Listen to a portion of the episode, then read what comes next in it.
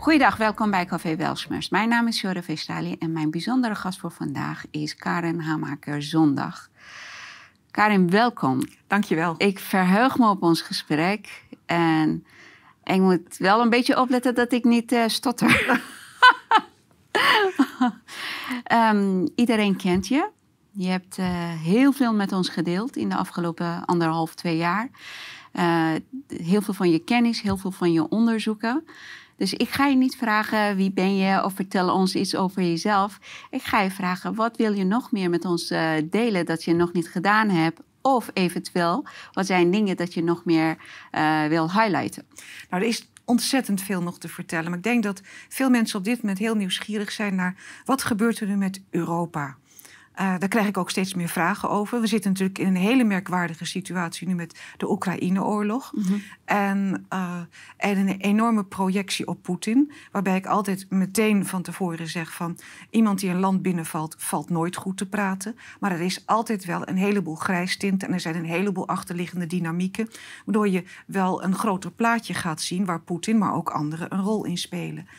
Nou, de EU heeft zich heel erg achter Amerika geschaard om gezamenlijk uh, heel veel sancties naar Rusland, uh, Rusland op te leggen. En dat komt eigenlijk op een moment dat er een aantal dingen aan het samenkomen zijn in de wereld. Dat ik denk van uh, doodongelukkig moment. En ik zal een paar, een paar grotere Onverwachts? Lijnen... Nee, doodongelukkig. Echt, het is, zo'n, het is ongeveer het slechtst gekozen moment denkbaar. Want er zijn een paar grote lijnen en een paar kleinere lijnen. Een hele grote lijn uh, is dat uh, je ziet in de wereldgeschiedenis, en dan kijk ik naar onderzoek vanaf ongeveer 1450, toen we echt die wereldhandel kregen en de grote ontdekkingsreizen, dan zie je op een gegeven moment dat een land kon bovendrijven. En dan zie je dat in de bekende wereld, waar ze handel mee drijven, wordt die munt van dat land wordt de, nou, ja, wordt eigenlijk de internationale valuta. En dan zie je op een gegeven moment dat er bepaalde processen in dat land gebeuren. En dan zie je een soort afkalving. En dan zie je een ander land opkomen. En dan zie je ook die weer op een gegeven moment de boventoon gaan voeren. Dan wordt die valuta het belangrijkste. En, je ziet, en ook de taal, hè? Ook de taal. Ja. En je ziet eigenlijk die, die, die golfbeweging. En we hebben bijvoorbeeld uh, Nederland. De, de Nederlandse gulden is, is heel lang een belangrijke handelsvaluta geweest. Het Britse pond en ja. nu de dollar. En als je dat in een grafiek neerzet, dan zie je dat uh, de wereldmunt, die dus als wereldmunt geaccepteerd wordt, dat die tussen de 80 en 115 jaar uh, dominant blijft en dan vervalt die. Dan zie je dat een andere, andere macht dat overneemt. En 80 is die ondergrens. Nou, wanneer is de dollar wereldmunt geworden? Dat is 1944 met Bretton Woods. En waar zitten we nu? 2024 zitten we aan de 80 jaar. En Amerika vertoont alle verschijnselen van die neergang. En je ziet doorgaans dat als dan in die geschiedenis zo'n land een neergang vertoont, dan zie je dat er elders al een opkomende macht is. Mm. En zolang zo'n land met zo'n wereldvaluta sterk is, durven die niet echt daartegen in te gaan. Maar op een gegeven moment, als dus dat land dat de wereldvaluta heeft, begint af te kalven, vaak door heel veel interne problemen. Je ziet dat een land dat een wereldvaluta heeft dat kan veel meer geld drukken dan gemiddeld, want heel veel is opgepot in andere landen, omdat het als reservemunt wordt gebruikt. Uh, je ziet ook allerlei andere economische processen, maar een van de verschijnselen die je ook in al die cycli weer ziet, is dat op het moment dat zo'n land op zijn top is, echt het bekendst is, zie je in het land zelf de kloof arm-rijk toenemen. En je ziet veel meer onrust toenemen. Je ziet, je ziet ook allerlei andere processen. Maar voor het grote verhaal laat ik die even zitten. Je ziet dus dan begint geleidelijk aan die neergang. Een soort uitholling van binnenuit. Producten worden ook duurder. Andere landen gaan ze, gaan ze imiteren. En dan zie je op een gegeven moment zie je andere landen opkomen. Daarvan is er eentje die dan op een punt komt dat die gaat uitdagen. Dus dan zie je het ene land zie je naar beneden gaan, het andere gaat uitdagen. En nu zie je dus dat China uh, dat China het opkomende land is, dat zich lang koest heeft gehouden. En wat zie ik eigenlijk dit jaar?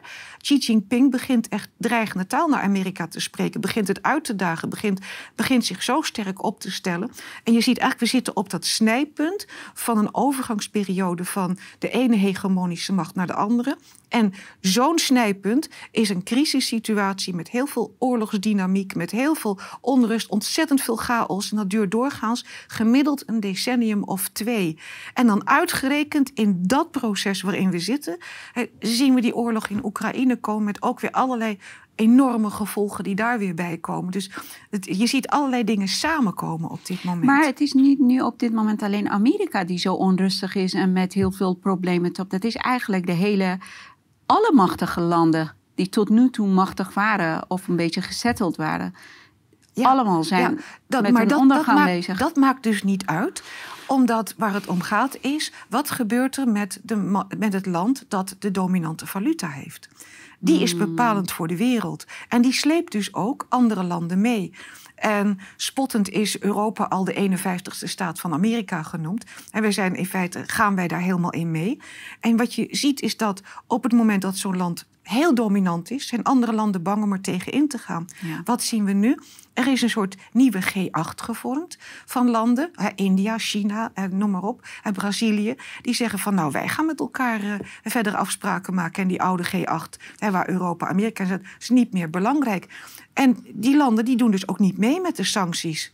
Dus het bizarre wat je krijgt is dat uh, Europa en Amerika vol in de sancties zitten sancties hebben, als je de geschiedenis bekijkt, eigenlijk nooit gewerkt. Dus dat is op zich al een probleem. En dan zie je dat een groot deel van de wereld niet meedoet. En dat India op dit moment uh, olie uit Rusland koopt, ze omkat, uh, zeg maar omnoemt.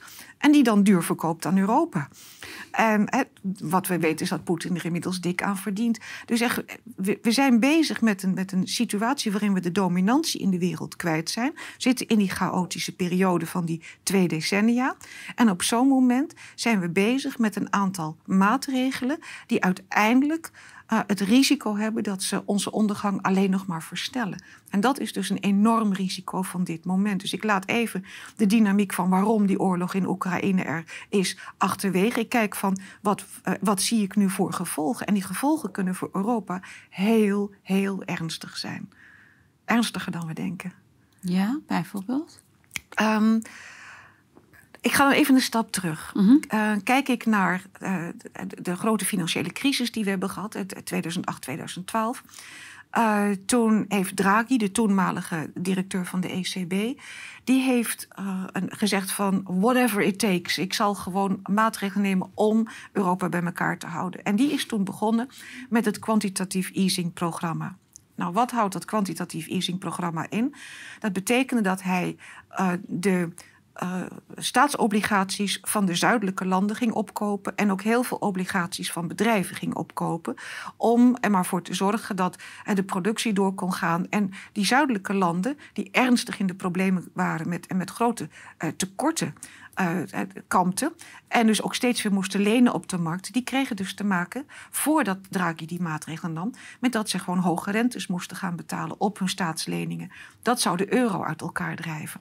Want je kunt niet een eurogebied hebben waar ze één rente hanteren, waarbij de markt probeert om een wicht te drijven, dus landen uit elkaar te drijven. Dus wat gebeurde er? Eh, die landen die konden dus staatsobligaties blijven drukken bij het leven, want uh, Draghi kocht ze op. Maar dat betekent wel, waar komt dat geld vandaan? Wat die, wat die, eh, waarmee die alles opkocht? Nou, dat was gewoon eh, wat we dan noemen drukpersen aan. Dus er is ongelooflijk veel nieuw geld in de economie gekomen. En dat moet een keer teruggetrokken worden, want anders is de balans van de ECB helemaal ja, zoek. Hè? Die, die, die balans is er niet meer. Dus dat is een tijd goed gegaan, maar het had niet het gewenste effect, want die inflatie, er was nauwelijks inflatie. Ze kregen die inflatie maar niet bij 2% wat ze wilden. Waarvan ik dan denk van, waarom moet er inflatie ja, zijn? dat was ook mijn vraag. Maar inflatie is een verkapte belasting. Want het punt is dat als jij nu geld leent aan de staat en je krijgt het na tig rondes inflatie en krijg je het geld over 30 jaar terug, heb je in feite de staatskas gespekt. Dus inflatie is het zoveelste belastinginstrument, althans zo zie ik het. Maar de ECB wil dus die inflatie op 2% houden. Maar hij kwam er maar niet. Dus het was maatregel na maatregel. En dus, maar het, eind van het liedje is dat we hebben ontzettend veel geld in de markt gepompt. En wat er nu is, en ik kom zo op dit punt terug, wat er nu is, is dat uh, we hebben nu die sancties. Energie is veel duurder geworden, is echt een groot probleem geworden. En uh, een van de grote problemen die die dure energie geeft, is dat onze economie daardoor heel erg veel schade kan leiden. En wat dus heel veel mensen niet weten, maar dat een aantal economen, eh, onder andere uh, Zin in, in Duitsland, Jan Kabat-Zinn, die heeft een prachtig boek geschreven over, uh, in feite over de eurocrisis. Een e-, eurocrisis die hij in 2014 al benoemde, de Eurotrap. En die zegt in feite van wij kunnen eigenlijk, omdat wij zo ontzettend goedkoop energie kunnen inkopen en kunnen produceren, ook Nederland met, met, met zijn velden, maar ook kunnen inkopen. Van wie? Duit, van, van, uh, van Rusland. Kunnen wij gewoon onze concurrentiepositie houden.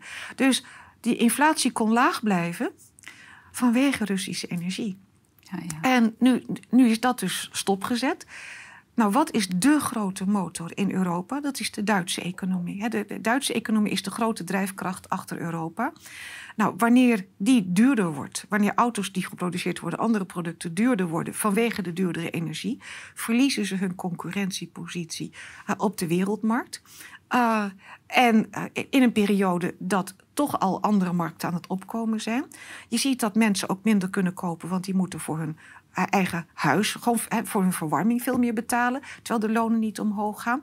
En als de lonen omhoog gaan, dan gaan de productiekosten weer omhoog. Dus er is een negatieve spiraal die in werking wordt gezet doordat we met dit energieprobleem zitten. En we waren totaal niet klaar met alternatieve energie. Elektriciteitsnetten kunnen een toename aan energie, aan, aan elektriciteit helemaal niet eens meer verwerken. Dus we waren niet klaar, krijgen die sancties. Duitsland is voor 50% van Rusland afhankelijk van zijn kolen voor kolen en voor meer dan 30 procent van, uh, voor gas. Uh, onder andere en olie. Dus de Duitse industrie leeft op wat uit, uit Rusland komt. Dat is dus eh, dat, dat is afgestopt. Dus waar zitten we nu mee? Alle producten worden duurder voor ons als gewone man. Dat is dus inflatie. Die inflatie schiet omhoog. Dus wat zegt de ECB? Daar moeten we wat aan doen. Nou, wat, wat doen ze nu? En dat begrijp ik dus niet. Hè. Ze, ze zeggen van dan gaan we de rente verhogen. Want dan gaan mensen minder lenen en dan gaan mensen minder kopen. En dan krijgen we dus ook minder inflatie. En dan denk ik van, wacht even, we hebben een schaarste probleem. Mensen kunnen niks kopen. Er zijn dus te weinig goederen voor het geld wat met, met bakken in de markt is gepompt. Dat is een ander mechanisme. Dus ik ben bang dat als die rentes omhoog gaan, dat er eigenlijk gewoon een negatieve spiraal op gang komt, waardoor mensen nog, nog meer problemen krijgen dan ze nu al hebben. En dat wordt sociale onrust. En, en, dat, en je voelt het al aankomen. Dat gaat dus veel meer sociale onrust geven. Dus eigenlijk zie je dat uh, als, uh, als, die, als die rentes omhoog gaan, dat dat problemen geeft. Als de ECB vervolgens zegt van nou weet je wat, die zuidelijke landen die zitten nu al in de problemen van dat als zij staatslening willen uitschrijven, dat ze daar meer rente op moeten betalen dan wanneer Nederland dat doet. Dat wil de ECB niet, want dan krijg je een disbalans in het eurogebied. Dus als de ECB dan zegt van nou weet je wat, we gaan door met het opkoopprogramma, we gaan die zuidelijke landen blijven financieren, dan zie je eigenlijk dat de balans nog uh, meer uh, maar uit evenwicht raakt. Dat er nog meer geld in de markt komt. En dat we uiteindelijk hyperinflatie kunnen krijgen. Dus dat is een no-go. Maar stoppen met de obligaties opkopen betekent dat Italië, Duitsland, Portugal, Griekenland, uh, Spanje, dat die niet meer aan hun betalingsverplichtingen kunnen voldoen. Die kunnen dan failliet gaan. Nou, van wie hebben deze landen geleend? Van de Duitse en de Franse banken. Dus als die zuidelijke landen onderuit gaan, gaan de noordelijke banken onderuit. Dan hebben we een gigantische financiële crisis. Dus dat is ook een no-go. Met andere woorden.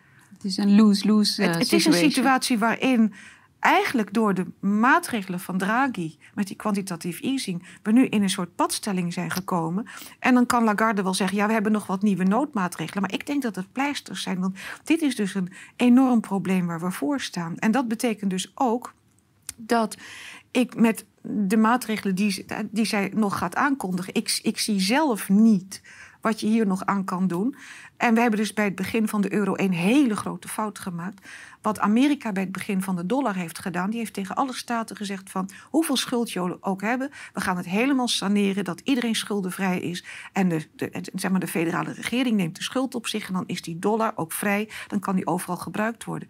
Maar wij zaten gewoon met een euro waarbij alle landen verschillende staatsschulden hadden. Dus die euro, die, die was niet daar zat geen eenheid achter van, van, van, van zelf de rente betalen, zelf de staatsschulden. Dus dat, was, dat hebben we niet gedaan. Dus er zit dus al een startprobleem.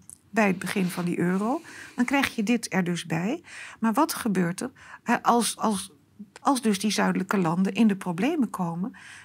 Je krijgt een uiteenvallen van de euro. Je krijgt ontzettende problemen tussen de noordelijke en de zuidelijke delen. Terwijl er ook al een probleem is tussen Oost en West. Dat is een andere manier, een andere instelling. Dus er is zoveel aan het wrikken op dit moment.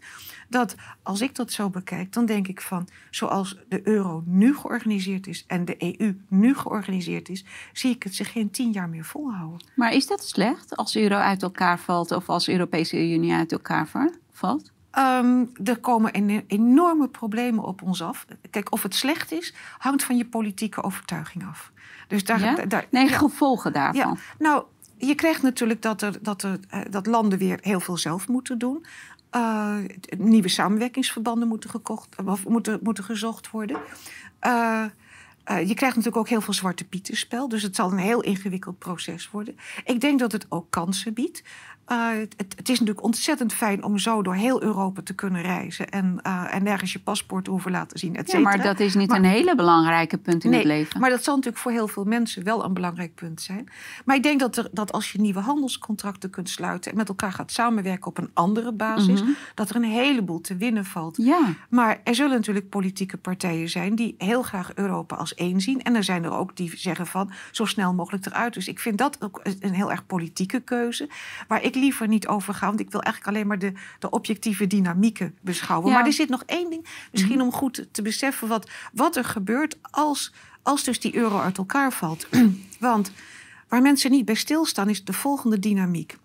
Stel je voor dat jij koopt uh, een, een, een, ja, iets duurs in Italië. Laten we zeggen iets van 5000 euro. Mhm. En nou, wat, wat, wat doen wij dan? Wij uh, we nemen ons elektronisch bankieren, we maken het over naar de Italiaanse leverancier. Klaar denken wij. Voor ons is het klaar. Maar niet op internationaal vlak. Want het geld wat wij hier in Nederland hebben, dat is het geld wat in feite. Uh, het geld is dat de, de Nederlandse centrale bank als geldhoeveelheid heeft. Dus nu gaat er wat geld van ons naar Italië. Mm. Dus wat er moet gebeuren, is dat in feite als jij die overmaking doet, dan moet dus de Nederlandse bank in feite ook die 5000 euro overmaken naar de Italiaanse centrale bank. Want er verdwijnt geld uit Nederland en het gaat naar Italië. Nou, dat doen we niet. Wat er nu gebeurt is dat de ECB die zegt van... nou, dat is allemaal te ingewikkeld, dan moet je al die transacties bijhouden. En dat houden wij wel bij. Dus wat er gebeurt is, als er dus geld uit Nederland naar Italië gaat voor aankopen... of van naar Polen of waar dan ook... dan houdt de ECB als het ware een streeplijstje bij van... Nederland is zoveel schuldig aan dat land, dat land is zoveel schuldig aan Nederland. En dat zijn gewoon staten die daar staan... En, maar er is niets afgesproken over een verrekening. Niets. Dus, en wat dus nu blijkt, is dat die zuidelijke landen heel erg in het krijt staan bij de noordelijke landen. En dat is, dat is Target 2 wordt dat genoemd. Dat is een regeling om, om, om dat zo te administreren. Dus die zuidelijke landen staan heel erg in de schuld bij de noordelijke landen. Als nu de boel uit elkaar zou vallen, zou elke Nederlander 1500 euro moeten bijleggen om, om de balans van, van, van zeg maar, de Nederlandse centrale bank te herstellen. Want wat gebeurt er? Dat als die boel uit elkaar valt, dan zie je dat in feite die zuidelijke landen die rekening moeten vereffenen. Mhm. Als die landen failliet zijn, kunnen ze niks vereffenen. Is er niks te vereffenen. Maar dat wat nog vereffend moet worden, staat op de inkomstenkant van de balans van de Nederlandse Centrale Bank, dus als bezit. Maar dan wij hoeven ze ook niet te betalen, die 1500, want ze zijn sowieso failliet. Nee, wij hoeven niet hun te betalen. De Nederlandse, de Nederlandse bank heeft een balans. En daar op die balans staat dat wat zij nog moeten krijgen van de zuidelijke landen. Dat staat als oh, inkomsten. Ja, ja, maar wat zegt nou de wet? Die zegt dat als de balans van de Nederlandse bank uit balans raakt, dus als dat er niet is, als ze dus dat niet kunnen krijgen, dan moet de belastingbetaler het aanvullen, want die balans moet in orde zijn. En voor ons komt dat nu al neer op 1500 euro de man. Althans, dat was iets van twee jaar geleden zo. Het is misschien inmiddels nog meer geworden. Dus wat je ziet is dat uh, in feite er krediet wordt gegeven aan die zuidelijke landen. Want die mogen dus blijven besteden zonder dat die verrekening plaatsvindt. En toenmalig minister Dijsselbloem is daarna gevraagd en die heeft gezegd van nou, dat, dat wordt wel een keer verrekend. Die heeft daar heel nuchter over gedaan. Maar de ABN AMRO Bank die kwam op een gegeven moment een rapport en daarin stond van is Target 2 misschien een tikkende tijdbom?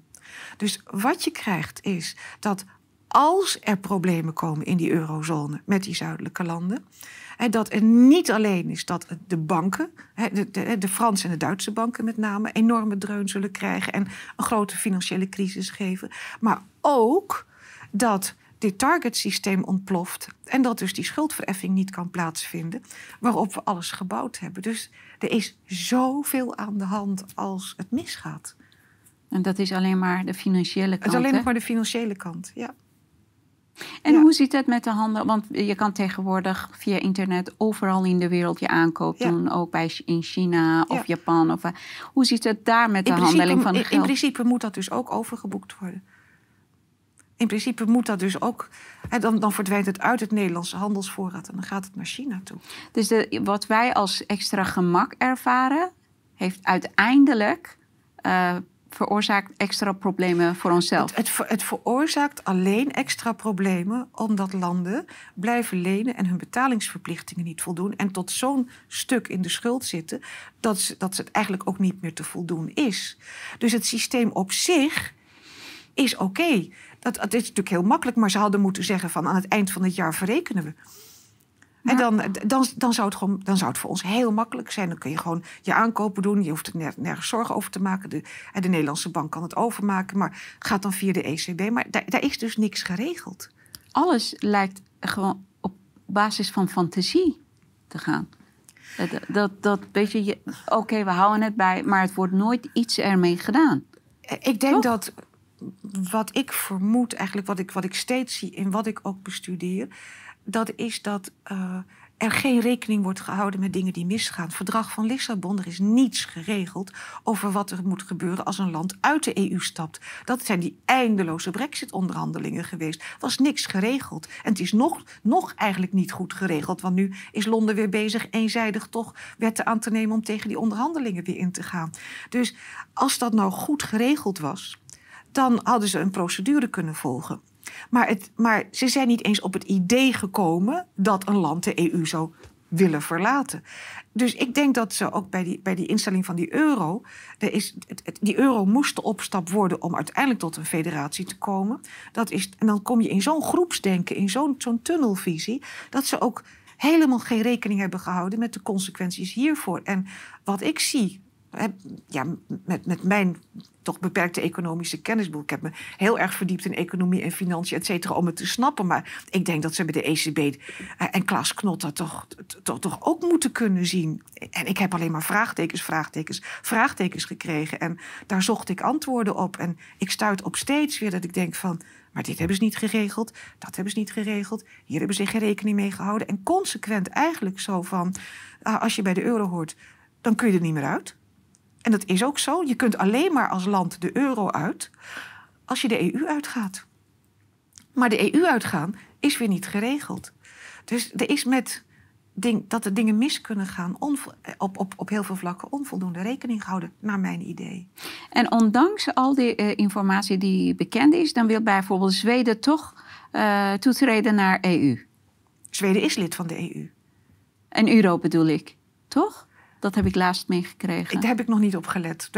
Maar weet je, het punt is, als EU-land ben je verplicht uiteindelijk de euro in te voeren. Ben je verplicht. De enige die daar onderuit kwam, dat waren Engeland en Denemarken. En die hebben dus bevochten dat zij hun eigen munt mochten houden. Dus Zweden heeft ook haar eigen munt. Ja, maar je kunt dus wel op termijn bij de euro komen. Ja, oké. Ja, dus, uh, en ik, ik weet niet precies of Zweden nu al wel of niet bij de euro zit, maar de verplichting is er dat een land dat deel is van de EU, hoe dan ook vroeg of laat, de euro gaat invoeren. En de enige die dus nu nog in de EU zit, die dat niet hoeft, is Denemarken, want die heeft dus echt bevochten van wij willen onze eigen munt houden. En dat kunnen ze ook? Ja. Dat mag. Dat is dus afgesproken. Dus het is een uitzondering gemaakt. Dat zie je dus ook in de EU.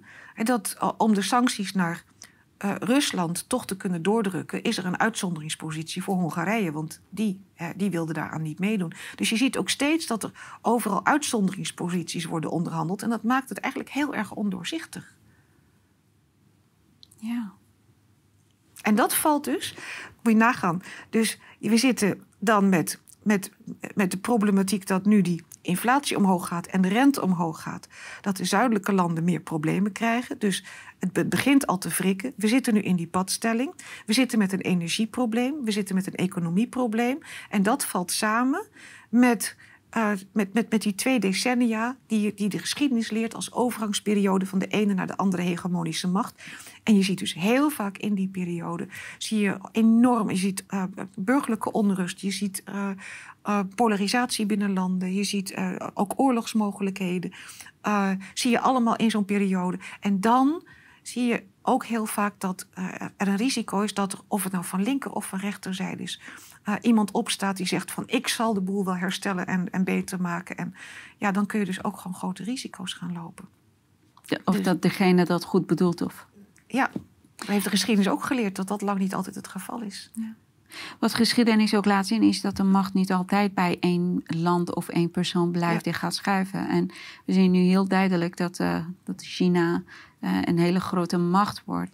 Maar Kijk, toen Amerika een grote macht werd, daarvoor was het ook uh, Duitsland. Was het Engeland? En, was het Engeland? Engeland was, de, was daarvoor uh, de wereldvaluta. Het gaat echt om de wereldvaluta. Mhm. Dus je hebt allerlei landen die ook machtig zijn. Maar het gaat om de wereldvaluta. Dat land heeft enorme voordelen, omdat uh, iedereen de valuta van dat land wil hebben, want dat is het veiligste. Ja, klopt. Klopt. En de valuta van Engeland bleef uh, altijd ook meer waarde hebben dan de Amerikaanse dollar. Ja, tot Bretton Woods, tot 1944. En daarna niet meer? Nee. Ja, de, de waarde was... Nee, het gaat niet om de, de, de waarde van, het, van de munt.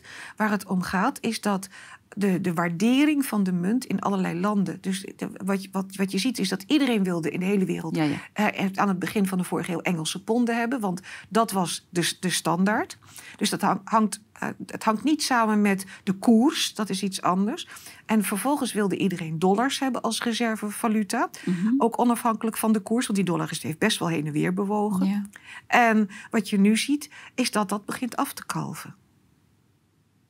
En we, gaan dus naar een nieuw stuk toe. En heel veel mensen die met, dit, met deze thematiek bezig zijn, die zeggen al jaren van China gaat de nieuwe wereldmacht worden. En dat gaat het niet zonder slag of stoot. China gaat intern ook nog een heleboel dingen meemaken. Dit soort dingen gaan nooit zonder slag of stoot. Maar het betekent dus dat we in een, in een hele chaotische periode zitten. En waarin we dus ook nog met die energietransitie zitten. En dat is, ja, dat, dat vind ik ook een, een, een, verhaal. Als je, als, je, als je gewoon gaat kijken naar wat daar weer achter zit, heb ik ook weer 10.000 vraagtekens. We komen hierop terug, uh, energietransitie. Maar weet je wat ik, eh, ik, wat ik wilde zeggen is dat, kijk, toen, toen de uh, macht van, van, zeg maar, wereldmacht van Engeland naar Amerika ging, je hebt een bepaalde beschaving bij die landen, in uh, Engeland en uh, Amerika. Maar China is gewoon een nachtmerrie om als grote, grootste macht van de wereld te hebben. Want mensen hebben daar geen basisrechten. Het, dat, dat, dat laat gewoon mijn haren allemaal overeind staan. Ja, nou, China is een, is een absoluut technocratisch land, zoals we dat noemen. Maar de technocratie is daar zelf door Amerika gebracht in 1973 door de Trilaterale Commissie. Dus die hebben daar die ideeën gebracht. En China bleek een meer dan goede leermeester te zijn. En heeft dus uh, alle dingen gedaan. Maar, maar in feite, als je kijkt naar wat, wat China nu heeft gedaan. Hè, dat, eh, China heeft grote financiële problemen, veel meer dan je denkt op dit moment. Ja, en is ik dacht dat het heel erg booming was. China is en booming, maar het hangt vanaf op welk niveau je het bekijkt. Er is bijvoorbeeld één bank, heel erg in de problemen. Ja. Dus wat gebeurde er? Er kwam een bankrun. Wat doet China? Iedereen heeft een app. Iedereen heeft ook een COVID-app. Heeft ze even allemaal op brood, op gezet. brood gezet. Zo van, jullie hebben nu allemaal COVID. Jullie mogen je huis niet uit of jullie moeten in quarantaine. Ja, Bankrun over. Ja. Nou, wat denk je wat er bij ons gebeurt? Ja. Al, iedereen die gewend is aan een COVID-app... die is al helemaal voorbereid om ook je, je paspoort eh, mee te doen... je verzekeringsgegevens en noem maar op. Je OV, alles. Alles, alles kan daar op een gegeven moment in. En dus iedereen die een smartphone heeft, die, die, die, kan, die heeft dan een, een, een digitale identificatie waar al deze dingen in zitten. We zijn dus eraan, we hebben eraan kunnen wennen door die verplichting van die COVID-app. Daar zit dus best wel een, een, een, een strategie achter. En dit is ook ons voorland als wij niet uitkijken. Maar het wil niet zeggen dat dit ook echt gaat gebeuren.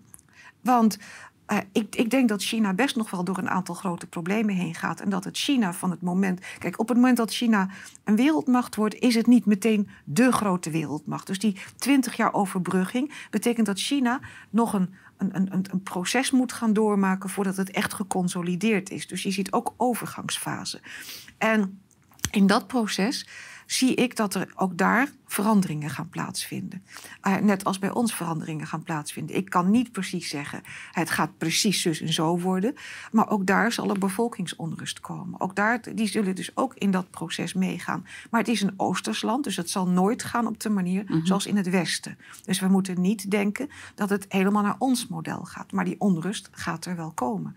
Dus... Zelfs bij mensen die, kijk, generatie die nu twee, drie generaties die nu in, in het land wonen, ze hebben we nooit vrijheid meegemaakt.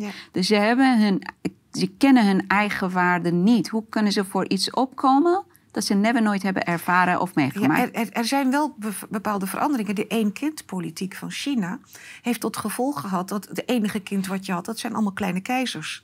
En dat, er zijn zelfs boeken over geschreven, sociologische studies over. En die kinderen zijn verwenteld op het bot.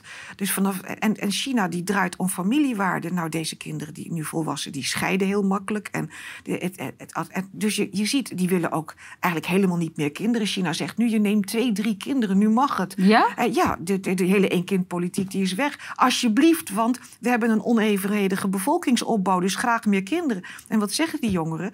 Die zeggen van meer kinderen kost ons veel te veel. We gaan liever uit. We gaan leuke andere dingen doen. Dat zeggen dus, Iraniërs nu ja, ook, ja. Dus wat je ziet is dat als die beweging er komt... dan zie je dat die beweging die is niet meer te stoppen. Dat gaat andere gevolgen hebben. Dus wat je nu nog niet ziet, is wel in de maak. Maar dan, dan is het gewoon een uh, generatie van... eigenlijk een te luie generatie. Een generatie die te verwend is om aspecten van leven willen oppakken. Dus hoe kunnen ze voor een positieve verandering zorgen? Als ze zo verwend zijn opgegroeid dat ze niet eens nou, verantwoordelijkheid willen hebben om kinderen te krijgen. Ze, zullen misschien wel één kind nemen, maar niet een heleboel kinderen. En er zijn natuurlijk een heleboel Chinezen die gewoon hartstikke goed hard en hard werken en, en verantwoordelijk zijn, et cetera. Maar de teneur sociologisch is aan het veranderen. En dus het, het, het hele idee van uh, families bij elkaar, mm dat is ook aan het veranderen. Dus als die hele sociologische opbouw verandert, dan zie je ook dat de mentaliteit gaat veranderen. Daarnaast hebben ontzettend veel mensen hebben een zoon gewild en geen dochter. Dus er is een ongelooflijk tekort aan vrouwen in China. En dat betekent ook dat uh, daar een balans verstoord is. Want wat gebeurt er met al die mannen die niet kunnen trouwen, dus ook weer niet in het familiesysteem verder kunnen gaan? Dus er zijn heel veel van dat soort problemen die, waar wij weinig van horen, maar die wel maken dat in de loop van een aantal generaties dat er hele andere mentaliteit gaat komen. Wat ze nu ook in China heel erg doen, is het um, mannentraining uh, kampen. Dat uh, mannen worden naar zo'n zo kampen gebracht.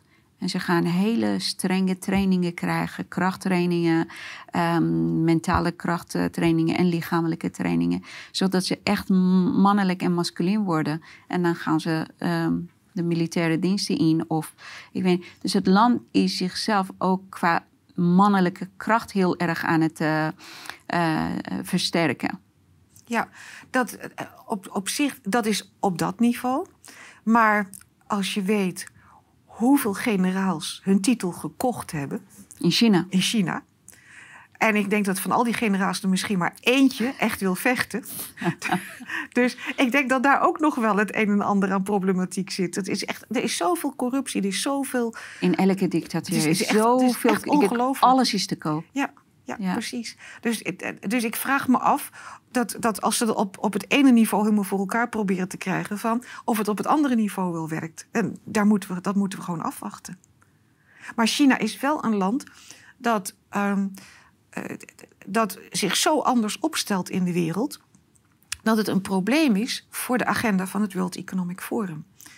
En het World, ja? ja het, het, World Economic Forum. China wordt daar bejubeld en binnengehaald. Zo, omdat het World Economic Forum een technocratisch systeem voorstaat, zoals in China is. Mhm. Alleen China wil niet meedoen aan het concept van één wereldregering.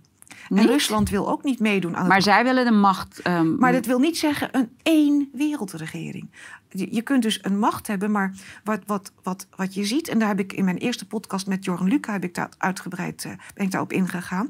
Je ziet eigenlijk dat vanaf de, uh, het einde van de 19e eeuw zie je uh, heel sterk een beweging opkomen op verschillende vlakken. De Fabian Society, even later de Council on Foreign Relations in Amerika.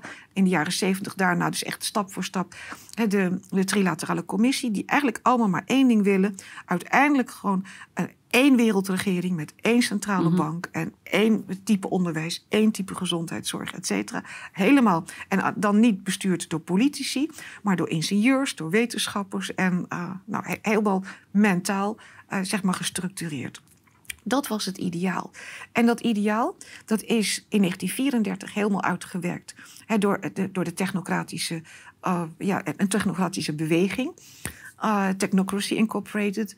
En dat idee is weer opgepakt door de Trilaterale Commissie. En dat idee is eigenlijk, als ik, als ik gewoon zie hoe dat uitgevoerd wordt, hoe die ideeën van, van, van 1934 eh, doorwerken, ik kom ze allemaal tegen in de plannen van het World Economic Forum. En vergis je niet, ook in Agenda 21 en 2030 van de Verenigde Naties.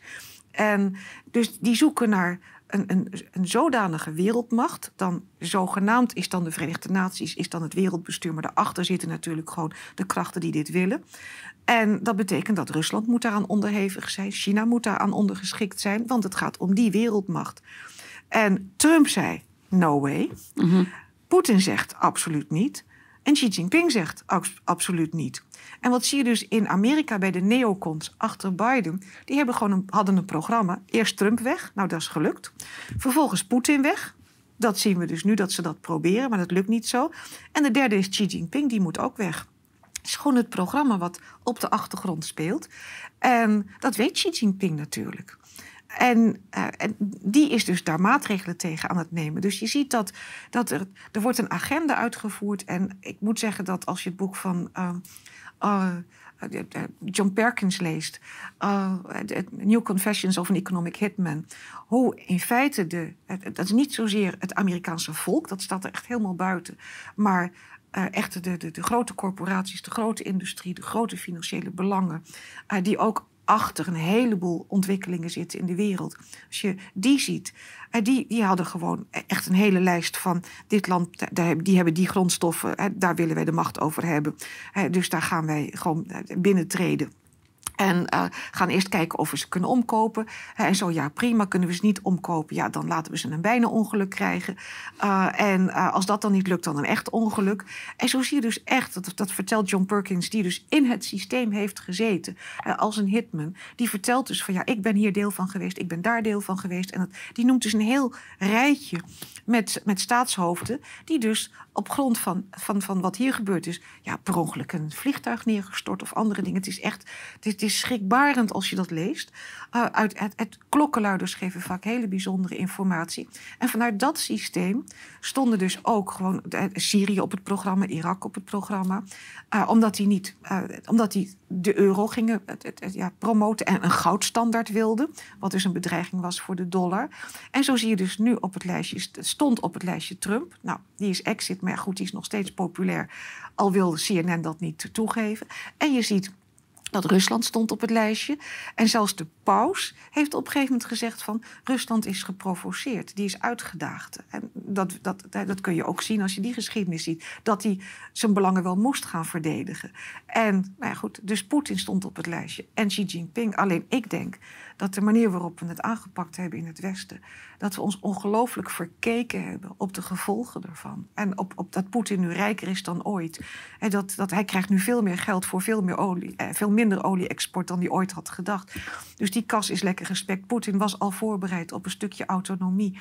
Uh, dus uh, ik denk dat we het volkomen verkeerd hebben ingeschat. En je ziet dus in de hele geschiedenis, dat is ook zo fascinerend om geschiedenis te bestuderen, zie je gewoon dat als op een gegeven moment uh, de politiek of een bepaald land of een bepaalde groep in een, in een bepaalde opvatting zit, zoals hier wereldregering en, en, en de vijand Rusland en de vijand China, als die in die opvatting zitten, dan gaan ze dingen doen en dingen uitlokken die uiteindelijk een boemerang-effect hebben, waardoor ze zelf ondermijnd worden. En ik denk dat dat nu gaande is en dat wij daar nu voor staan.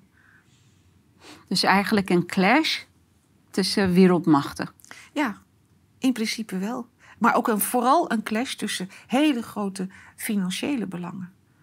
Maar ik dacht altijd dat juist uh, China is een hele belangrijke aspect in, in de uitvoering van de wereldregering.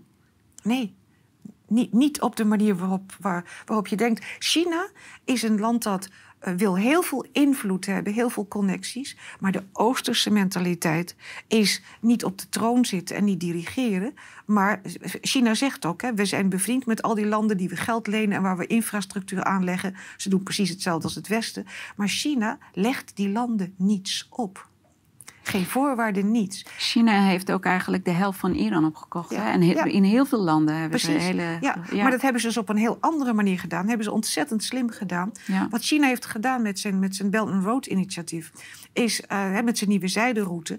is dat zij landen hebben gezegd van... nou, we helpen jullie met, met infrastructuur... en dan, dan, dan, hè, dat geeft ons de mogelijkheid om grotere handelsroutes te maken... via zee, via land.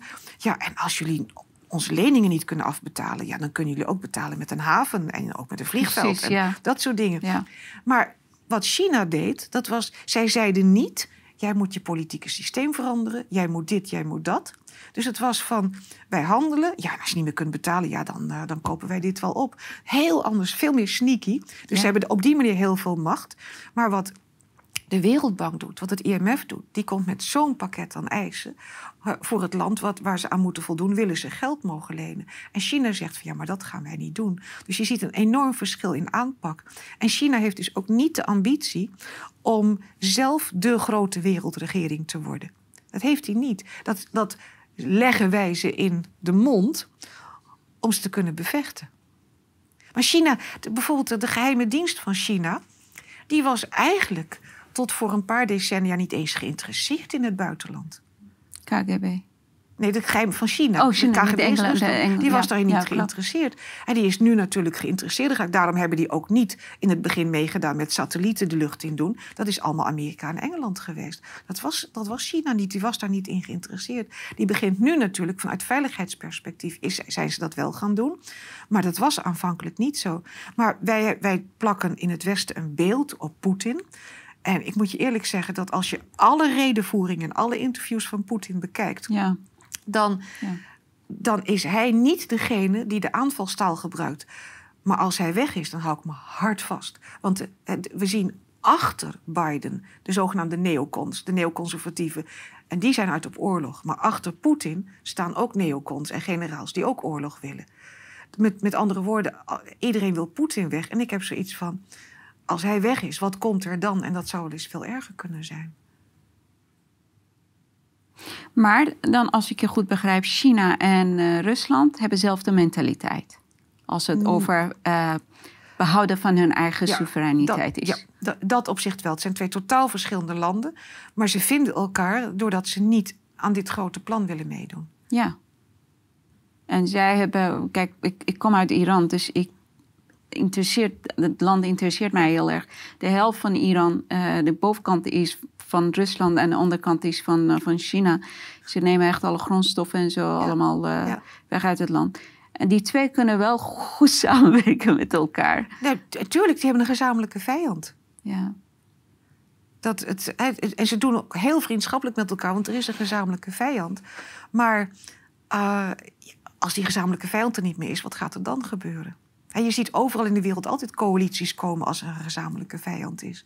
Maar wat ik dus wel belangrijk vind, is dat Rusland, China, India, Brazilië, Mhm. nog een paar landen, dat die eh, een, een eigen nieuw economisch eh, ja, G8 hebben, Ja. hebben gesticht. Dus daar zit een samenwerkingsverband. eh, Zoals eigenlijk Europa had met Amerika. En ook, ook zo'n G, ook zo'n G8. Dat was de dominant. En zij zijn dus nu bezig. Zeggen van eh, Europa, dag, wij gaan het zelf doen. Dus je ziet al overal scheuringen komen. Ik dacht de hele tijd dat de ehm, eh, oorlog in, eh, tussen Rusland en Oekraïne ook een part of the plan is. Dat ze echt allemaal zelf de handen Ja. gewoon hand zijn Nou, zelf. Eh, wat er gebeurt is, je, je kunt het als een, als, een, als een plan zien. Wat er gebeurt is het volgende. Eh, toen Rusland uit elkaar viel, toen de Sovjet-Unie uit elkaar viel, toen is Rusland beloofd dat de NAVO zal blijven bij de grenzen die er toen Mhm. waren. Dat is Oost-Duitsland. Mhm. En dat Oekraïne altijd een buffer zou zijn, zoals ook uh, Finland een neutrale zone is. Dat, uh, dat was afgesproken en dat is tig keer beloofd en toegezegd. het is nooit zwart op wit op papier gezegd, maar wel er zijn talloze getuigen van. Dus dat, dat is gedaan. En Poetin is op een gegeven moment gaan vragen van... zet het nou eens op papier voor me. Want de NAVO die, die kwam in Polen en Estland, Letland, Litouwen... het, hele gebied dat, dat, dat eigenlijk buffer had moeten zijn... Dat, daar kwam de NAVO steeds meer binnen. Dus uh, Rusland voelde zich steeds meer bedreigd. En dan moet je het volgende voorstellen... Dan heb je Finland, die enorme lange grens. Finland is neutraal. Dan heb je die kleine staatjes, Estland, Letland, Litouwen. Daar zit nu en de EU en de NAVO, dus aan de Russische grens. Ze kunnen dus raketten op 10 meter van de grens neerzetten. En daardoor dus verder in Rusland komen. En Rusland is daar gewoon bang voor. Dan heb je uh, Wit-Rusland, een stuk. Die is op hand van Rusland, dus dat is geen probleem. Heb je een enorme grote grens met Oekraïne. En daarna heb je ook nog Georgië. Dus dat, dat is ook nog niet uh, bij EU en bij de, bij de NAVO. Maar die enorme grens met Oekraïne, dat is vlak land. En dan kom je op een enorme vlakte in Rusland, dat was bij de Oeral ophoudt. Die vlakte is niet te verdedigen.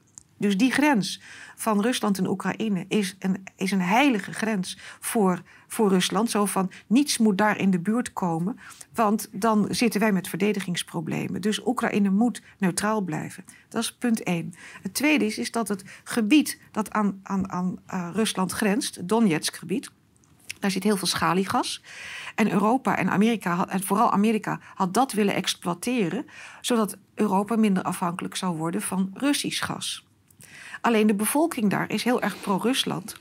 Want die, die spreken ook Rus, Russisch. Die is, is, altijd heel erg pro-Russisch geweest. En vanaf de Maidan-revolutie is dat gebied door het Oekraïnse leger gebombardeerd. Uh, om, die, die, bevolking heeft vreselijk geleden. Hebben we niets over gehoord in, in de media. Mm Vreselijk geleden. Die bevolking is pro-Russisch. En Rusland die, die zegt dan, ja, ik moet een buffer hebben. En als jullie die bevolking nog verder laten leiden, dan, dan grijpen wij in. Dus dat is, dat is één ding. Plus dat uh, Zelensky heeft nu toegegeven in een interview dat hij overal moest zeggen van ik ga bij de NAVO, Oekraïne komt bij de NAVO, terwijl hij ook heeft toegegeven dat hij op de achtergrond heeft gehoord dat de NAVO met hem had afgesproken, jij komt natuurlijk niet bij de NAVO, maar je moet wel doen alsof je bij de NAVO komt. Nou, dan komt de Münchener Veiligheidsconferentie, die is elk jaar in februari, en dan komt Kamala Harris, die daar doodleuk zegt van ja, maar als Oekraïne bij de NAVO wil, dan kan je zo'n land toch niet tegenhouden. En dat was de trigger voor Poetin. En wat je ziet is dat. Uh, uh, het is zo dom als je als westers land weet dat dit het, het, het, het risicoopvatting van Poetin is. Als je Sorry, dat weet. Even, maar ja. ik, ik hoor jullie en dat stoort mij. Excuse me. Okay. So, het, is een beetje. Dan... Oké. Okay. Ja, sir. Um, moet ik eventjes. Uh... gewoon van Kamala Harris, als je het gewoon vanaf dat punt pakt. Als je kijkt naar Kamala Harris, die mm -hmm. kwam op die Münchener uh, Veiligheidsconferentie. En op die Veiligheidsconferentie heeft ze gewoon gezegd: van ja, als Oekraïne bij de NAVO wil, dan kunnen wij zo'n land toch niet tegenhouden. En dat was de alarmbel voor Poetin. Maar dan denk ik van hoe dom kun je zijn? Of Kamala Harris is ontzettend dom, want Iedereen die op dat niveau in Amerika werkt, moet weten dat dat de rode lap voor de stier is hè, voor, voor Poetin. Dus dat weet je. Dan zie je dus dat de NAVO duidelijk gesjoemeld heeft. Al, eh, wat Zelensky in dat interview heeft gezegd. Dus van je moet maar vooral zeggen dat je bij de NAVO wil, maar dat gaan we natuurlijk niet doen. En nu, nu moet dus ook nog Oekraïne bij de EU komen. Terwijl voordat de, Rusland binnenviel in Oekraïne. Er allerlei rapporten waren verschenen en artikelen waren verschenen die aangaven dat er is nergens zo'n corrupt land als Oekraïne, ook onder Zelensky. Dus ik, ik heb zoiets van, hoe kan dit allemaal?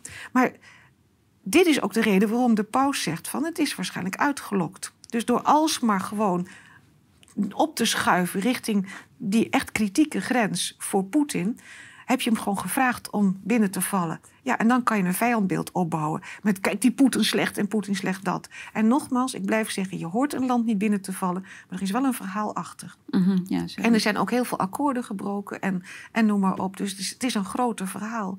En een, een ander verhaal wat er ook bij hoort, is dat hè, de Krim is eerder ingenomen door Poetin in 2014.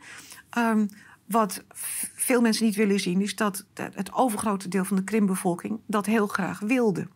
En dat de Krim ook Russisch was. Alleen toen het nog Sovjet-Unie was, heeft Khrushchev dat als cadeautje aan Oekraïne gegeven. Maar het was Russisch. Dus je ziet ook dat als je die historie bekijkt, dat daar gewoon andere banden liggen. Ja. Uh, en wat je ziet in 2014, uh, heeft, de, heeft Kiev verboden uh, om nog Russisch te praten in, uh, in, in Oekraïne. Dus die Russische taal, en half Oekraïne spreekt Russisch. Die Russische taal was in één klap verboden. En het was zelfs zo erg dat er gepost werd door agenten in supermarkten om op te letten dat er geen Russisch meer werd gesproken. Dus enorme druk. Nou, welke gebieden werd voornamelijk Russisch gesproken? Dan heb je het Donbassgebied en heb je Lugansk heb je de Krim. Dus die hebben daar enorm onder geleden. Nou, Krim kwam bij, bij Rusland. Dus wat deed Oekraïne? Er was een uh, een, een, rivier en een kanaal dat bracht water naar de Krim, want de Krim is heel droog. Uh, om, om van de watervoorziening te voorzien. Nou hebben ze gewoon met beton dichtgestort en het water werd afgeleid naar uh, het schaliegasgebied om daar te gebruiken. Dus ze hebben enorme ja, waterproblemen en oogstproblemen in de Krim gehad. Door dit, dus wat deed Rusland? Een van de eerste dingen was Don, het, het zeg maar Donbassgebied bezetten. En zo doorstoten in dat zuidelijke gebied dat ze het kanaal weer konden opengooien. Weet je, en als je al die dingen weet, dan, dan denk je van dan weet je toch dat hij daarheen gaat. Dat, dat, dat, dat is toch logisch. Maar wat Amerika doet, als Amerika een land binnenvalt, dan doet het drie dingen. Het vernietigt de infrastructuur, dus het bombardeert bruggen. Dan, dan, dan leg je het land lam. Het zorgt ervoor dat de elektriciteitsvoorziening het lam wordt gelegd. En het, het, het, het pakt dus gewoon... de belangrijkste punt is de energievoorziening is heel belangrijk. En de infrastructuur, dat zijn de belangrijkste dingen. En de watervoorziening is ook iets waar ze het op hebben gemunt. Want als je energie, water en infrastructuur van een land kapot hebt gemaakt... dan heb je het land. Ja. Heeft Poetin een van deze drie, drie dingen gedaan? Nee. En dat betekent dus dat Poetin dit land helemaal niet heeft willen innemen. Heeft, het, het, het, er zit dus een ander motief achter. Maar het kan wel zo zijn dat op een gegeven moment hij zo getart wordt dat hij verder gaat doorstoten. Ja, dat weet ik niet, maar die kans is er. We weten dat Rusland heeft zo'n grote, krachtige militaire macht.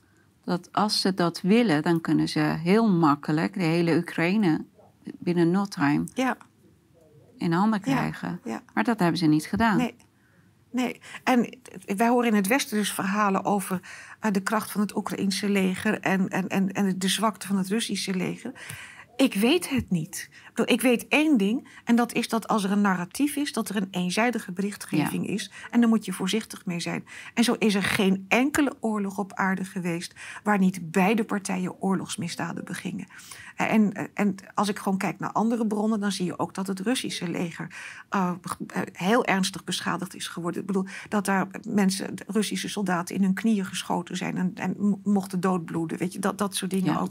Dat, dat lees je dan daar. Ik laat het open. Ik bedoel, ik, het is zo moeilijk om in een oorlogssituatie achter de waarheid te komen. Het eerste wat sneuvelt is de waarheid dan informatie in een oorlog. Dus, maar ik, ik weet gewoon uit de geschiedenis dat als er twee vechten hebben, twee schuld. En dat dan, dan, dan begaan ook twee gewoon oorlogsmisdaden. Dus ik hou alles, alles open dat het ook aan de Oekraïnse kant is, is gebeurd. Er is alleen één groot probleem. Um, waar Frankrijk zich nu zorgen over maakt. Dus we hebben enorm veel wapens geleverd aan Oekraïne. Oekraïne is heel erg corrupt. En waar duiken op dit moment die wapens op?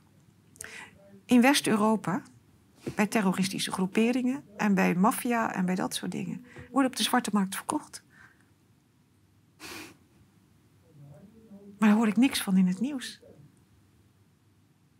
Ja, omdat dat geen nieuws is en het is de waarheid. Tegenwoordig is nieuws anders dan de waarheid. Ja, ja. Dus maar dit, het, hele pakket, als je dat ziet, hè, als, ik, als ik terug ga naar het begin. We zitten dus in, in, op wereldschaal in een enorme chaotische overgangsfase van de ene hegemonische macht naar de andere. We zitten met een enorme energiecrisis die, uh, wat ik heb kunnen reconstrueren, meer gemaakt is dan dat hij er werkelijk is. Ja. Uh, we zijn niet klaar voor de transitie. Uh, en we zitten dan met het ondergraven van onze eigen West-Europese en ook Amerikaanse economie. Als gevolg van uh, deze enorme projectie op regimewisseling en, en, en, en, sancties. ik kan daar dus niet bij. Gewoon, ik kan er niet bij. Zuchtig. Ja. Nou, het is toch triest. Ja, ik, het is echt triest. Maar weet je wat het meest trieste is? Dat is de bevolking van Oekraïne die daar zo onder lijdt. De, de bevolking van de, gewoon de West-Europese gewone man. Die steeds meer moeite heeft om rond te komen. Uh, het, het, het, het, is altijd de gewone man die daar vreselijk onder te lijden heeft. En, en, als ik dat dan zie, dan, ja, dan breekt mijn hart. Dat is, is gewoon vreselijk. En dan, heb ik, dan vraag ik me af, hoe kunnen degenen die dat veroorzaken niet zien of dat ze gewoon daar geen last van hebben? Dan kom ik tot één conclusie. Dan zijn ze geen mensen. Want ze missen die menselijkheid. Ik zie het ehm, niet. Ik weet niet of ze er allemaal geen last van hebben. Maar het is natuurlijk ook zo dat als je in een systeem zit dat heel erg naar één richting gaat en je laat een kritische noot horen, lig je eruit. Mm. En dus ik weet niet in, welke mate daar hetzelfde speelt als wat we hier ook zien. Het is hier ook zo. Als er één narratief, als, dat is, als je alleen maar dat narratief hoort. En nou, dat weten we allemaal. Hè, dan doe je je mond open, je gaat vragen stellen. Een hartstikke idee. En je bent een, een complotdenker en dan weet ik wat al. Terwijl ik gewoon, ik doe historisch onderzoek. Ik, ik, ik, probeer alles gewoon historisch te begrijpen. Doe financieel onderzoek, economisch onderzoek. Probeer dat in elkaar te schuiven. En ja, dan krijg ik vraag na vraag na vraag. Maar alleen al het stellen van die vragen. Ja eh, betekent dat je gewoon er niet bij hoort. Nou maakt me dat helemaal niks uit, want ik vind het veel te leuk om bezig te zijn met dit soort dingen. Maar goed, dat is een ander ding. En maar dan zie je dus ook dat als jij in, in, in de bankkringen zit of in andere kringen en er is een bepaald systeem, lees het boek van Joris Luijendijk, van, uh, of iets in, de titel is iets van het zal toch niet of het kan toch niet waar zijn. He, dat, dan, dan zie je gewoon dat, dan, dan draai je daarin en je, je wordt deel van die, van, van, van die manier van denken. Maar word je kritisch, dan ben je er geen deel meer van. Krijg je geen promotie, et mhm. cetera. Dus ik denk dat, dat overal het, de angst om uit de kudde te vallen een rol speelt. Dat is één. En het tweede is, dat is er, en dat heeft Jan Storms zo prachtig beschreven. Jan Storms heeft een, een, een boek geschreven. Uh, destructieve relaties op de schop. Hij is een expert op het gebied van uh, psychopathologie, of psychopathie noemt hij dat. En er is dus een bepaald percentage mensen dat, uh, ik noem het maar als invalide geboren wordt, maar dan niet invalide in de lichamelijke zin, mhm. maar in de psychische zin. En dat, dat hun functie voor empathie en gevoel gewoon er niet is. Deze mensen snappen ook de wereld niet zoals wij die snappen. Want als jij die functie wel hebt, dan lees je signalen, je snapt signalen, je gaat kleine dingen, je, je leest gezichtsuitdrukkingen. Maar mensen die dat niet hebben, die, die kunnen dat dus niet. Dus die gaan de wereld zo goed observeren dat ze uh, precies weten wat ze moeten doen. En deze mensen, die, die, voor hen is eigenlijk de wereld steeds een bedreiging. Uh, want ja, wat, wat, wat er morgen gaat gebeuren, dat kan iets zijn wat ze niet begrijpen. Dus wat is voor hen het beste om te doen? Zorg dat je in een machtspositie zit, want dan kan je sturen wat op je afkomt.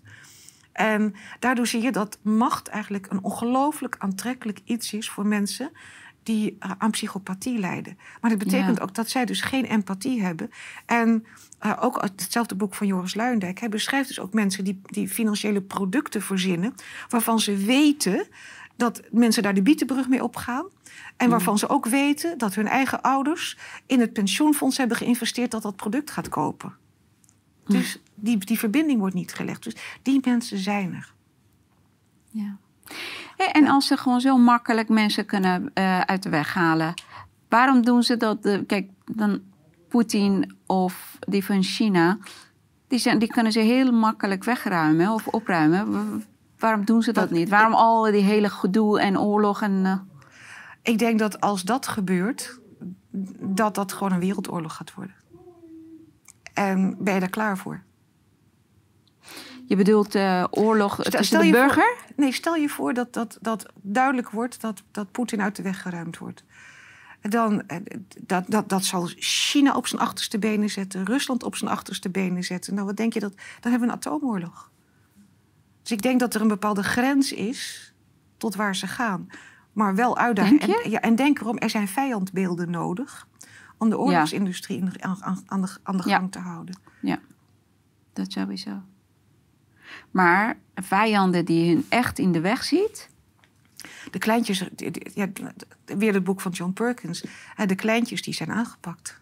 Mm. En je ziet dus ook dat het aanpakken gebeurt dus met uit de weg ruimen, maar het gebeurt ook op een andere manier.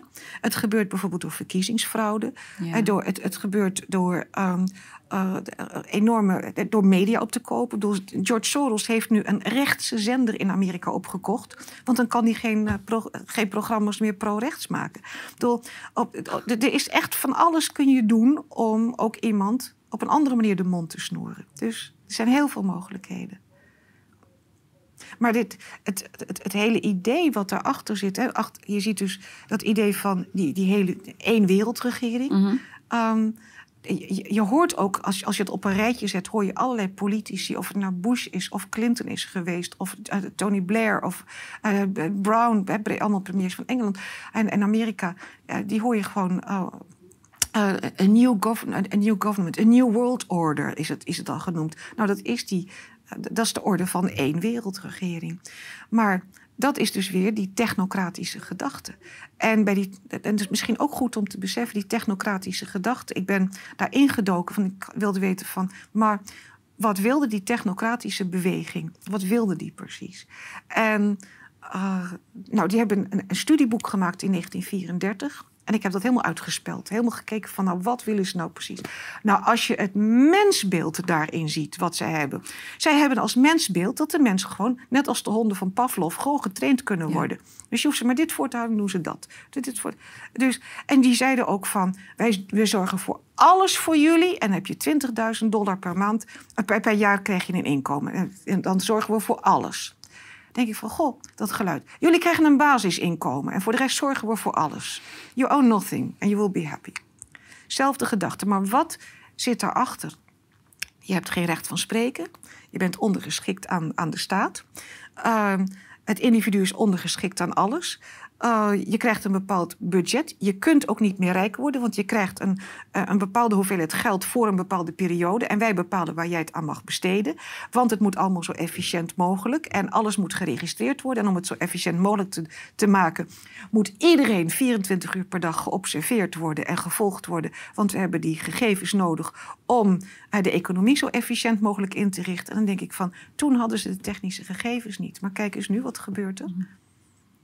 Precies, dit is precies wat er aan het gebeuren is.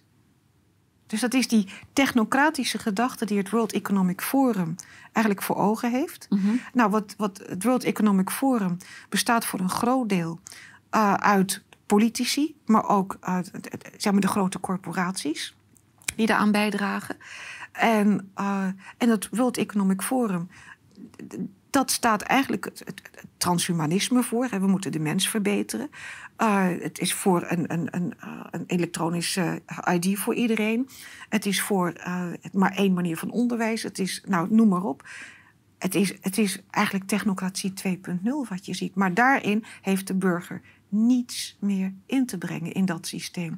En eigenlijk zie je dat China een paar stappen voor is op wat het World Economic Forum eigenlijk op de achtergrond in gedachten heeft. En weet je wat, zo, wat, zo, wat, ik, wat ik zo moeilijk vind eigenlijk? Dat is dat als je niet dat hele plaatje overziet, als je niet overal induikt en al die samenhangen ziet, dan kan jij uh, voor een bepaald onderdeel gaan werken.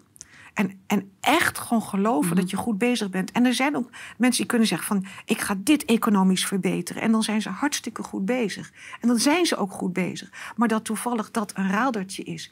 om dat grotere geheel, dat grote plaatje in te vullen... dat zie je dan niet. Dus er zijn... Ik weet niet hoeveel mensen echt met een goed hart... heel goed en heel positief bezig...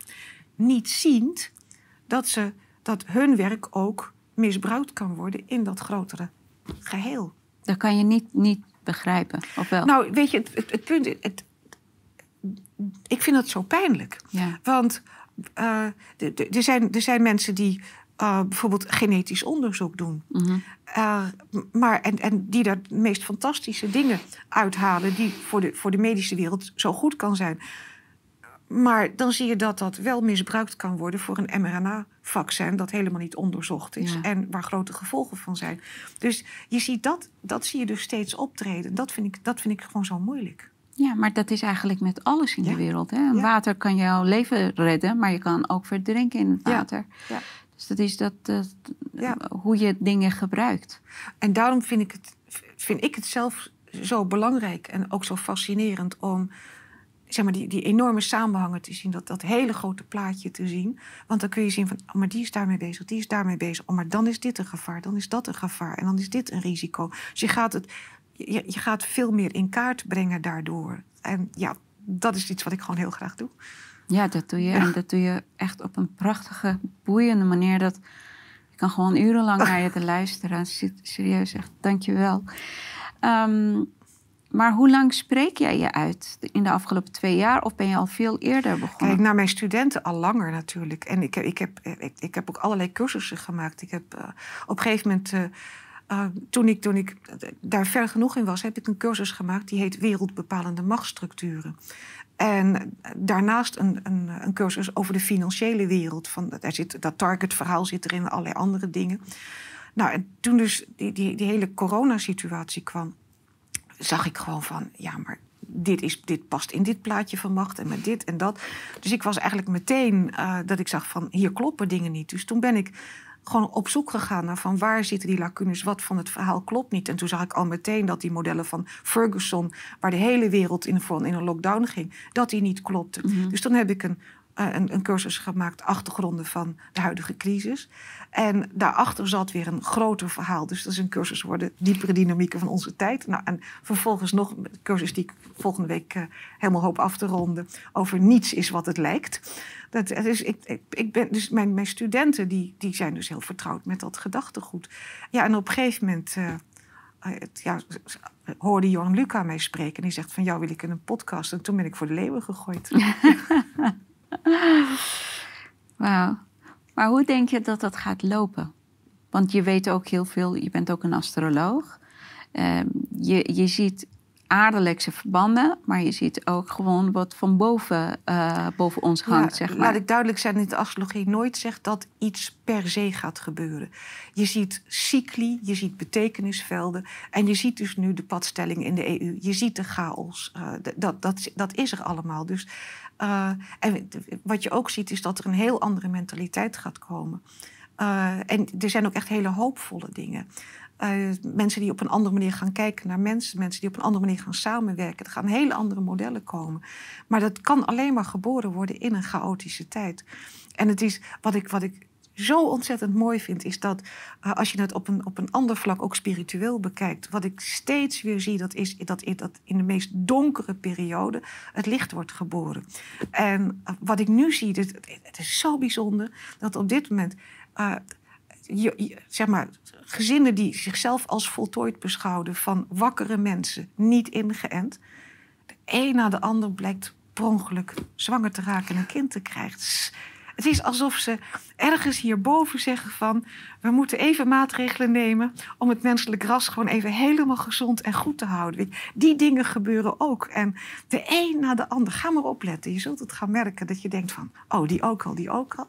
Echt zo mooi. Ja, ik ken in mijn omgeving een aantal mensen die zwanger zijn...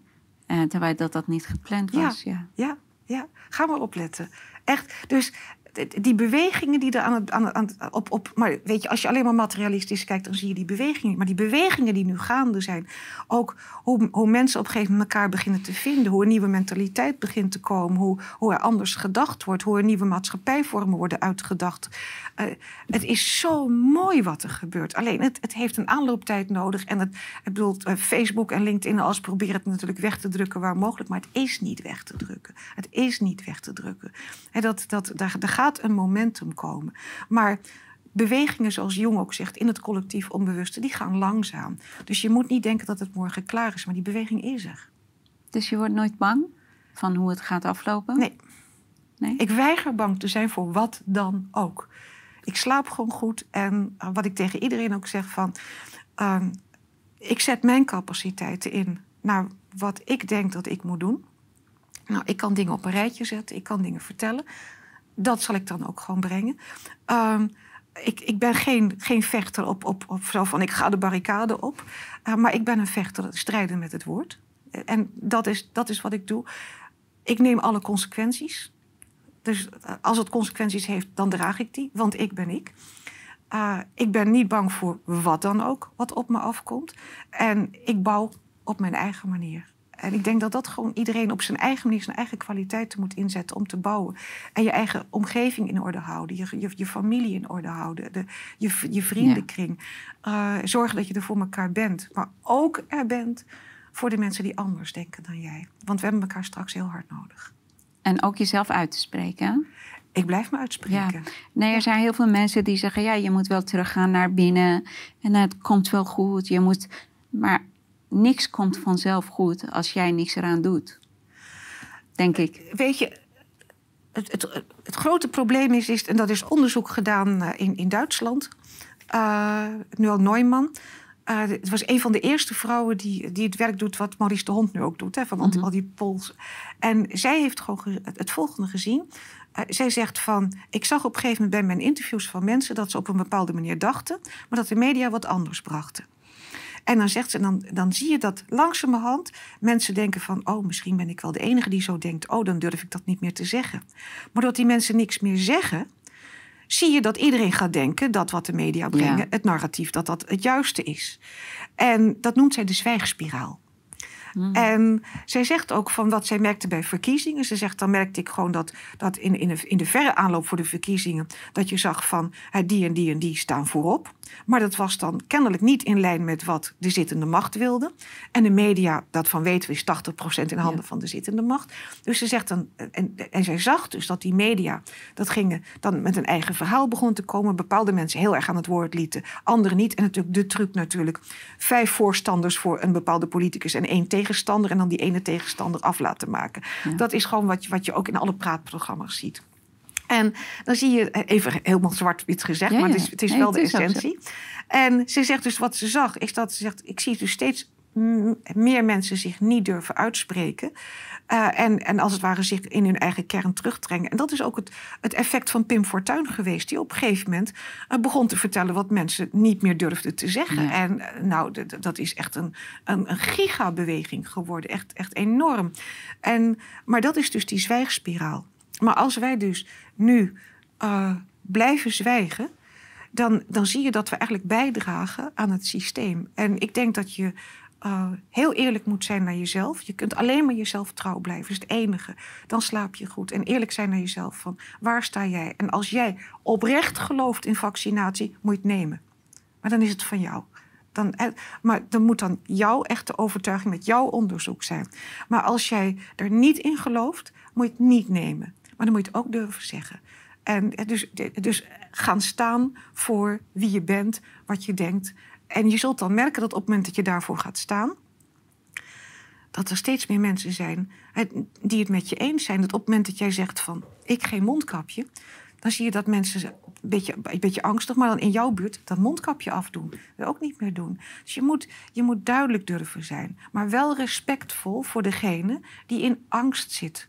Uh, want uh, weet je, angst, als je in een diffuse angst zit, dan wordt het onderscheidend vermogen in je hersenen uitgeschakeld. En dan is het ook niet meer mogelijk om met deze mensen in discussie te gaan. Want zeg maar, het redelijk op dingen ingaan is dan uitgeschakeld. Moet je dan dus ook niet doen. Het enige wat je dan kunt doen is gewoon warm en liefdevol met die mensen omgaan. En zij in hun, hun in hun waarde laten. En hopen dat ze jou ook in je waarde laten. Er zijn echt voldoende die dat wel doen. En dus tegen die polarisatie in, die, die zo van, van, van ja. hoge hand is opgelegd, er tegen ingaan. Want dat is ook een tactiek om op een gegeven moment door te gaan met beleid. Is zorgen dat er heel veel emotie is onder de bevolking. En hoe krijg je emotie? Mm -hmm. Door polarisatie. Dus ja. gewoon, gewoon zijn wie je bent. Mensen uh, doen heel veel aan, het afwe uh, aan afwegingen. Ja, maar mijn werk, mijn hypotheek, mijn. Weet ja, je, dan... komt voor, je komt voor hele moeilijke ja. keuzes te staan. Ja, klopt. En dat, uh, en, en, dat is ook zo. En ik kan me heel goed voorstellen dat je het dan gedoseerd doet. Of dat je gewoon keuze maakt om stap voor stap of op bepaalde punten. Want je, als, als het jou je hypotheek kost en je geld kost en alles en je baan, dan wordt dat natuurlijk hartstikke moeilijk. Maar nog steeds kun je in kleine kring kun je ermee bezig zijn. Maar je, je moet vooraf wegen. Er is niet één ding wat je uh, zeg maar, wat je kunt zeggen, nou jullie moeten allemaal dit doen. Iedere situatie is anders. Ik bedoel, ik heb jarenlang ben ik, ben ik uh, mentor en bewindvoerder van uh, mijn oude tante geweest. Die is 99 geworden. En onlangs overleden. Ah. En daar had ik een hele goede band mee. Dus jarenlang was ik ook, ook mantelzorger voor En nou, die kwam in een verpleegtehuis. En ik moest op een gegeven moment, met de corona-uitbraak... moest ik daar in een enorme ja, astronautenpak gehesen worden. Want ik wilde bij haar op bezoek blijven komen. Nou, die concessie doe ik dan. Ja. Maar die doe ik niet in de supermarkt. Nee. dus, weet je, dus je maakt keuze naar de situatie. En, maar het is heel belangrijk dat je voor jezelf uh, uh, eerlijk blijft. En dat je blijft staan. En je zult merken als je die keuze maakt... dat, je, dat er steeds meer mensen zijn die, die met jou mee gaan dansen. Dat klopt, ja. dat klopt. Daar had ik ook elke keer als ik zonder mondkappen een winkel of supermarkt of zo binnenging elke keer met elke stap die ik nam, ik voelde me sterker. Ik voelde me sterker, ik voelde me krachtiger. En uh, toen ik eh, elke keer als ik uit de winkel was, dan had ik het gevoel. Ah, het voelde goed. Ja. Het voelde echt heel erg goed. Ja, nou, het voelt voor mij heel goed om mijn adem vrij te kunnen gebruiken. Maar eh, ik loop daar gewoon. Ik, ik, ik voel me niet bezwaard. Ik voel me ook niet opgelucht als ik eruit kom. Ik ben wie ik ben. Punt. Ja. Dat is ook het mooiste. En je bent ook een hele mooie mens. Oh, dank je. Dus ik ben blij. Nee, serieus. Um, nou, over de uh, energietransitie houden we het gewoon voor volgende keer. Ik hoop dat ik je vaker mag spreken. En uh, we hebben het ook net even buiten uh, erover gehad. Eh, dat je een aantal lezingen bij ons gaat doen. Dus hou onze website in de gaten. Um, Karen heeft echt heel veel, heel veel die zij gelukkig met ons wil delen. En uh, we zitten heel erg geïnteresseerd te wachten om gewoon nog meer van je te horen en nog meer van je te weten. Dankjewel voor alles wat je Dank doet, Karin. Dankjewel. Lieve mensen, bedankt voor het kijken en ik zie jullie heel graag volgende keer.